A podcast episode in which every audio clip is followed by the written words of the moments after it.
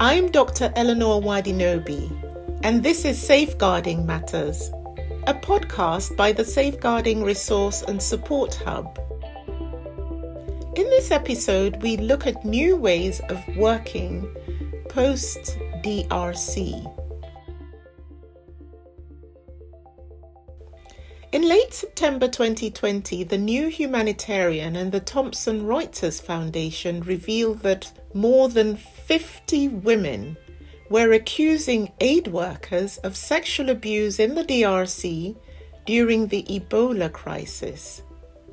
In interviews, women said numerous men had either propositioned them, forced them to have sex in exchange for a job, or terminated their contracts when they refused. As an international health and human rights expert, I was alarmed by this story.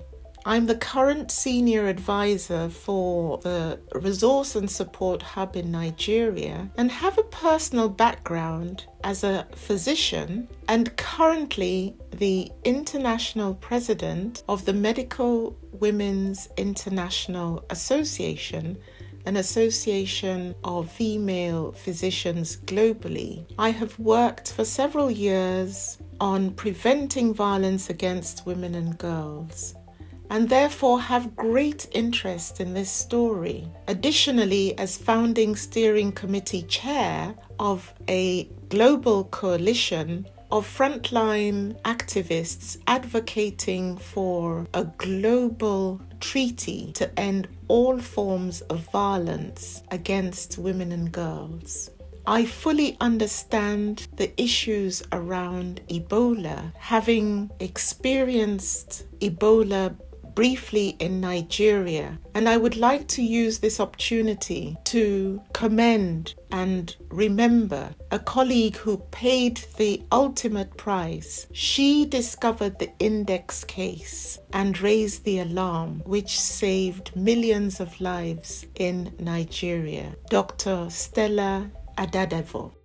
In this episode, we'll be joined by Nelly Payton, the journalist who undertook this investigation to understand what happened in the DRC.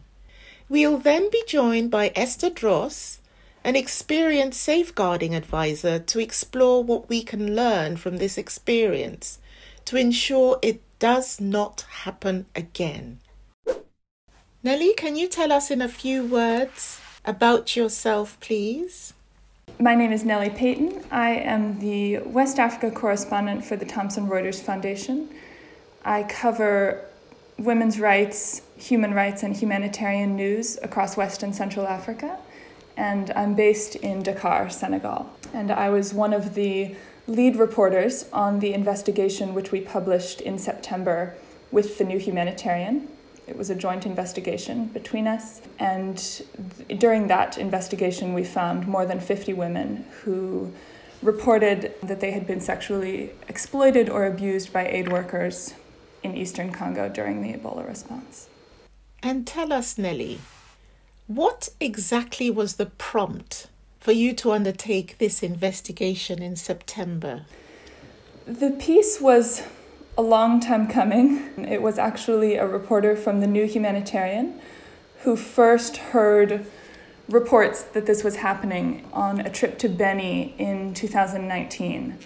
So it was in the middle of the Ebola outbreak, and he was tipped off in a bar by people who said that aid workers were having some sort of relationships with local women. It's worth noting that this was not exactly a secret. On the ground, it was widely known, even if people had only heard rumors. And it was also mentioned in a DFID review of corruption during the aid response, and also in a report by Care International.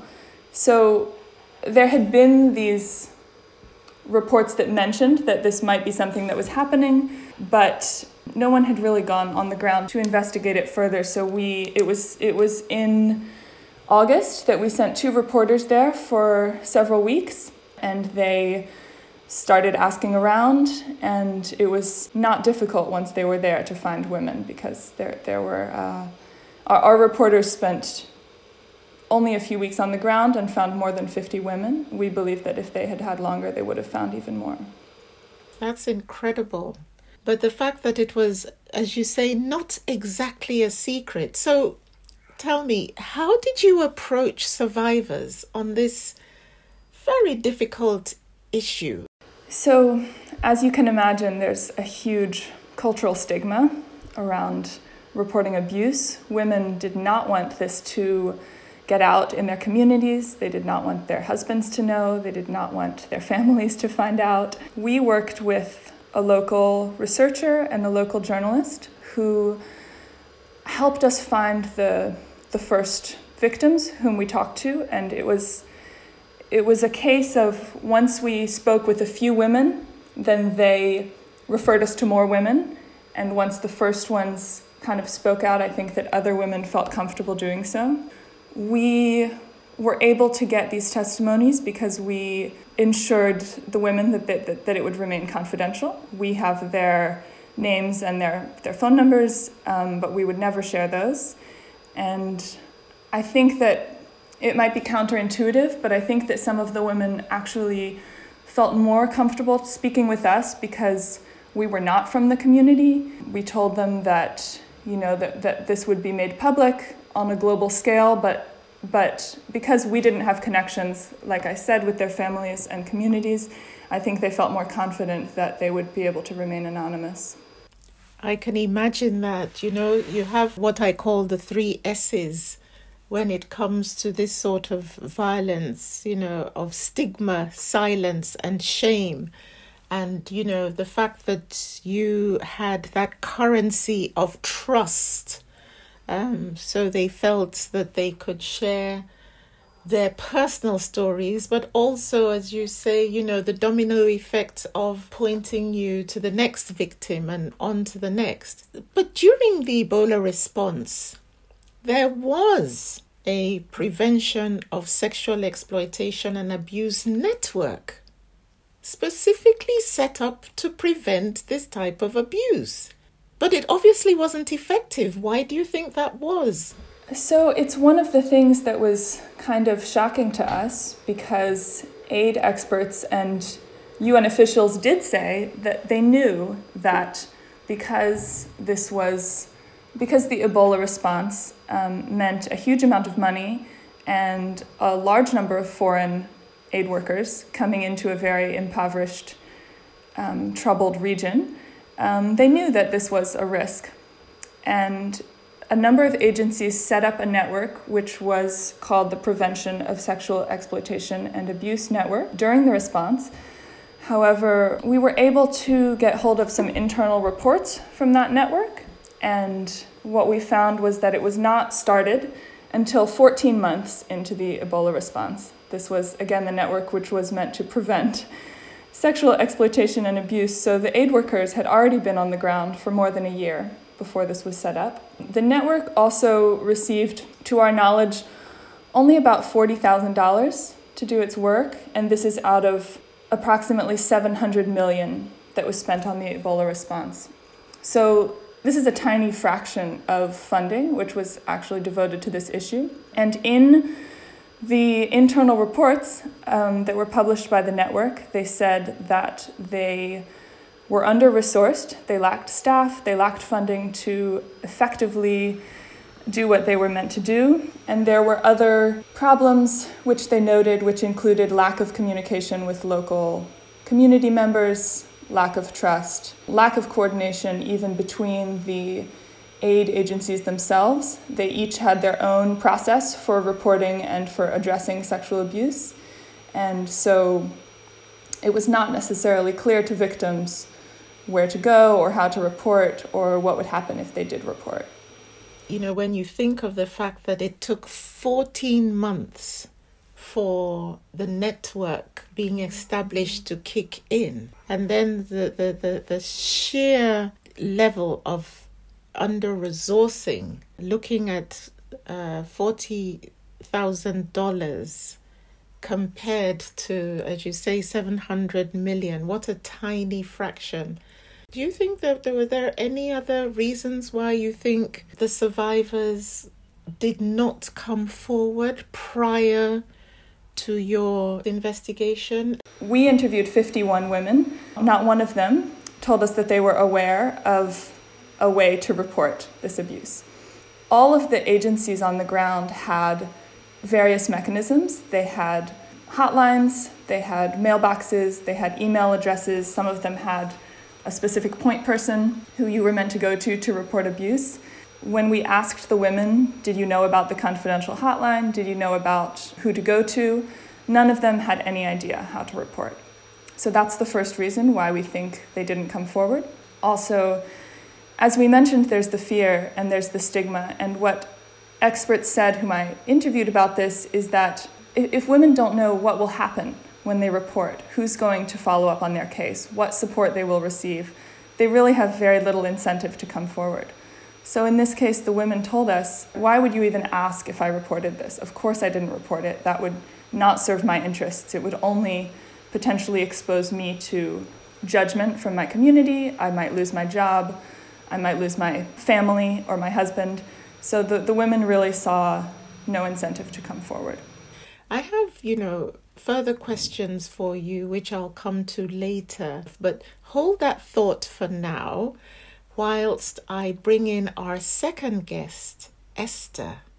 Esther, could you kindly start by just telling us, a little about yourself? Esther Dross. Yes, thank you, Eleanor. Thank you for having me.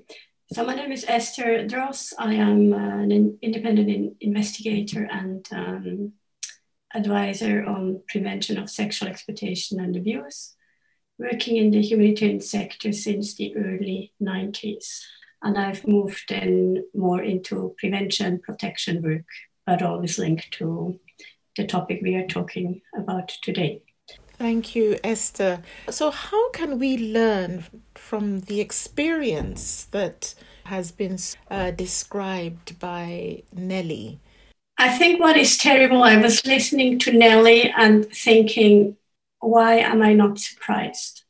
Because we have seen this already happening a couple of times. And when you were saying it was kind of an open secret and lots of people knew about this, but it's not brought up officially or through the official channels, it always brings us back to the same point, is we have worked a lot on policies. We have talked a lot on prevention of sexual exploitation and abuse. We have set up those numerous complaints channels, but I believe we're still not proactive in going out and listening to people and getting those reports in, which will definitely, as we have seen now in the Ebola example, but we have seen it in so many other contexts. There is no incentive for vulnerable people. People at risk, people who are desperate, who are in need, who need jobs, who need money, who need security. There's no incentive to bring up a complaint when they don't even know, how it's going to be handled, or even before they don't know how even to bring it up. So I believe it's our own responsibility as organizations to be more proactive and go out and listen to people, encourage our own staff maybe to be more attentive and report issues. Strikes me when I listen to Nelly and she says, everybody knew. Mm-hmm. And we all know that when the article from the New Humanitarian came up, I know that a couple of people have been checking if their organization was on the list. I think many of us, we think, oh, I'm so glad we have no complaints. The world is a paradise. And we all know that it's not true. That's a profound statement right there, Esther, that indeed the world is not a paradise. I hear you saying that we just need to assume that we are not in this paradise and that sexual exploitation and abuse is already happening. So we need to move out and find it.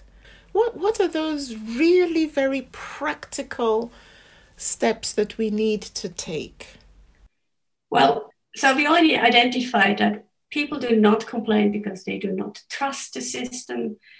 They have no incentive.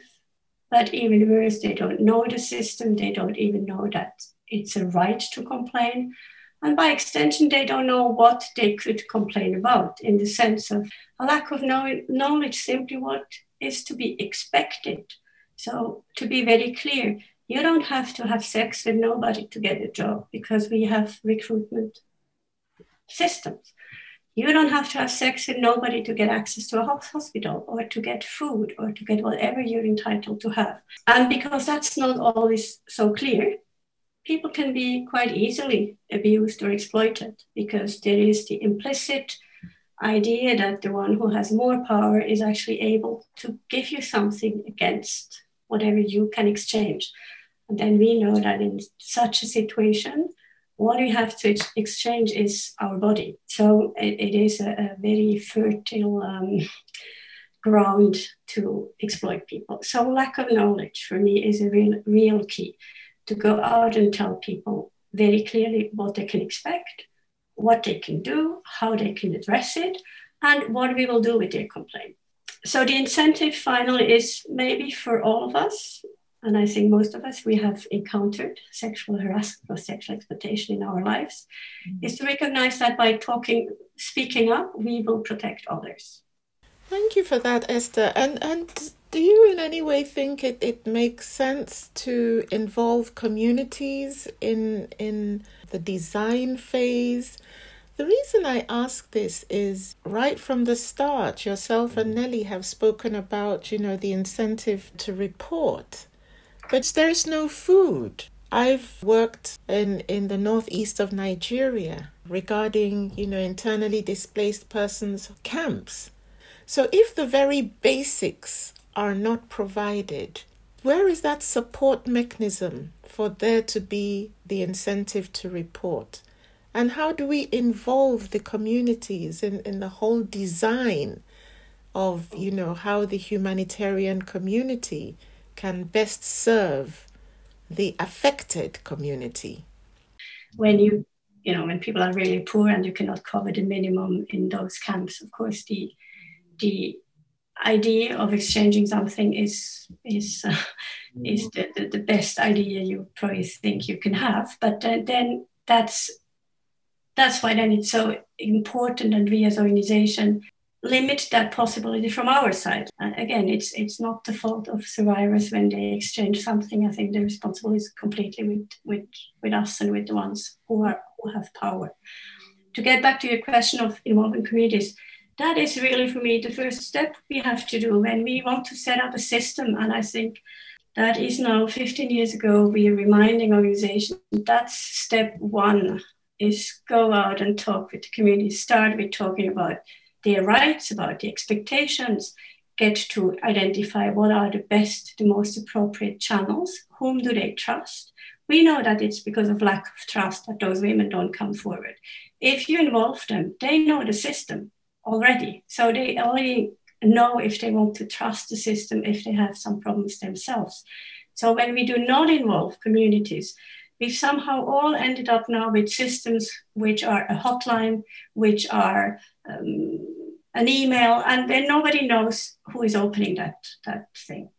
Thank you so much, Esther. I'm going to turn this back to Nelly. What learning do you think there is for the humanitarian and development sector on account of your investigation? So there were a few points that came out very strongly in our investigation, which I think could offer learning for the sector. As Esther said, being proactive is really key. What we found was that the onus was on victims to come forward. The local police said that they heard rumors that this was happening, but they couldn't do anything because no victims came forward. A local women's association said that they also heard rumors that this was happening, but they didn't really do anything because no victims came forward. And the agencies themselves seemed also to be relying on victims to come forward before they would kind of set into motion a series of steps to deal with this. Whereas we went looking for victims and found them very easily. Another lesson that came out of this, which many people brought up, was that the Ebola response was male-dominated on almost every level. I believe that this is the case in most humanitarian responses, but some people said it was particularly bad in the Ebola response, that the leadership was all male and the staff on the ground was mainly male. the World Health Organization said in a report that their staff was 81% male. And we did a survey of other agencies and also found that their responders were 60, 70, 80% male. And so this is also something where you can ask yourself, if that were not the case, would this be happening on such a large scale? Thank you so much, Nelly. When you talk about the onus, it's almost like the burden of proof, again, on the victim or survivor. Esther, in the light of what Nelly said about the predominance of male leadership, do we need more women in leadership on PSEA? Well, I would never say you don't need female leaders. So of course we need more female leaders. I completely believe that that would maybe change some of the assumptions we make. Like we were saying, we should have the assumption that exploitation and abuse is going to happen. But what I would even see more, because I've also met some great male leaders, I do believe that as long as prevention of sexual exploitation and abuse coordinators or focal points, or however we call them, are not part of the senior management teams, it's very difficult to have a change of organizational culture. In very few organizations, prevention of sexual exploitation and abuse gets to that level of the leadership influence. And I believe that this would help to also strengthen implementation, not just having policies, but move those policies from the shelf into the communities and into practice. And if I may say something on recruitment, we've had a lot of focus on recruitment in the sense of looking at potential candidates as potential perpetrators. So how can we identify them better? How can we prevent them moving from one organization to the others? But I think we should look at candidates, not only female candidates, by the way, but also male candidates as potential prey, because that's what they very often are in these contexts. People looking for jobs and they need that job desperately. So they somehow become an easy target. So when we look at recruitment, we start to look at the potential recruitees or the potential candidates as being vulnerable people who are desperate for a job, well, then it's also maybe about how we set up recruitment, what responsibilities people have when they can or cannot decide whom they employ. How do we communicate about this to the very same people who will actually come and try to get a job with us, so that they know if I promise a job against sex, maybe that's not even true. Maybe I don't have this power. So for me, this is all about shifting how we look at organizational power dynamic. This should be really on the senior management of all our organizations. You made this profound statement about moving policies from the shelf to the communities. How can we really practically involve communities, Esther? This is just about going out to talk with a specific community about our project, about our policies, about our behavior prohibitions, and that they have a right to tell us if things don't go well, and so find out what is their best way to do that. However, I think even when we do that, very often we make it quite complicated. It becomes some kind of special expedition to go out and talk about complaints. I believe this should just be part of something we just do when we have needs assessment, when we do evaluations. We should just follow up on questions like sexual exploitation and abuse, behavioral issues, policies, how to complain. And what I also think we're missing is we could collaborate much more with grassroots organizations, with gender-based violence organizations, with women's associations, who already do have quite a big part of these discussions with communities around sexual gender-based violence, where it doesn't look like being so complicated then maybe to add in specific questions on finding out what happens with the NGOs working in that community if there is any specific issues linked to gender-based violence, linked to sexual misconduct, so that you get the right contextual information. And there then you can also address problems like stigma, culture. How can you address these kind of questions in that specific culture so that we can better integrate that in the way we're responding also and in the way we welcome the reports. Thank you so much, Esther. I'm going to turn this back to Nelly. The findings of your investigation came out. What next? Most of the organizations involved said that they were shocked by the allegations. 5 of the 7 organizations named in the report have pledged to investigate.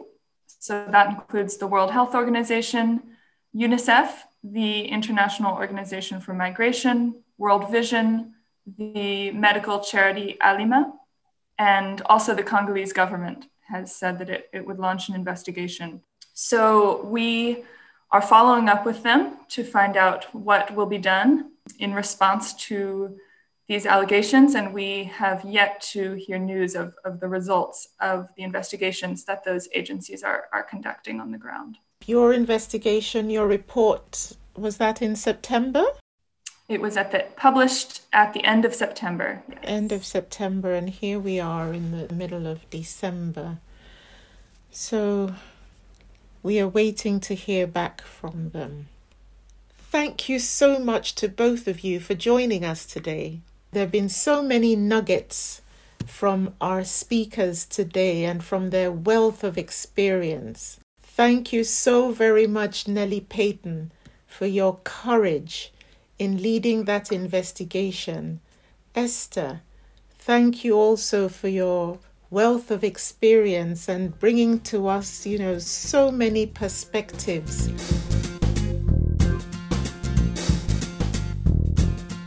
That's it for today. We hope you found it a useful conversation. There were a lot of recommendations, so here is our summary of the top takeaways on what we can learn from DRC. 1. Engage communities from the start. It's important to explain to communities exactly what their rights are and what behavior they can expect from us. For example, sex will never be a requisite for receiving our goods or services. It's also important to consult with them on complaints mechanisms that are the most appropriate and then communicate those clearly to them. 2. Provide incentives to report. You can do this by being very clear about how reports will be dealt with, who will receive them, what will be done, reasonable timeframes for responses, and what support will be provided. Other ways to provide incentives could be by allowing for anonymous complaints and amplifying the voices of survivors by speaking up. 3. Strengthen recruitment processes. We're getting better at looking at candidates as potential perpetrators or prey. We need to continue using our recruitment processes, such as interviews or security and reference checks, to identify potential perpetrators and prevent them from entering our own organizations as well as other organizations. 4. Give weight to safeguarding or SEAH focal points in your organization. PSEAH coordinators or focal points must have weight at senior management and decision-making level in order to move policies from the shelf and to communities and communities of practice. By giving these crucial roles a direct link to management, it will allow them to make the changes necessary. 5. Be proactive. This is perhaps the most significant learning from the DRC experience. It's not good enough to sit and wait for reports. It's not fair to put the onus or burden of proof on victims and survivors to come forward. It's our responsibility as organizations to be proactive, to get out there and talk to people. Esther gave some great suggestions, including encouraging our own staff to be more attentive and report issues, as well as adding questions around SEAH into routine processes, such as needs assessments or evaluations. We can also engage grassroots organizations to see if they have insights. Those are our takeaways, but we'd love to hear from you. If you've got any comments or questions about this episode, please join the discussion on our online communities. We'd really love to hear from you on any learning your organization has taken from the DRC. The link to the discussion forum is in the podcast's description. If you don't want to miss our podcasts, subscribe to Safeguarding Matters or sign up to our monthly newsletter on safeguardingsupporthub.org to receive the latest episodes in your inbox. Thank you so much for listening, and see you on our next podcast.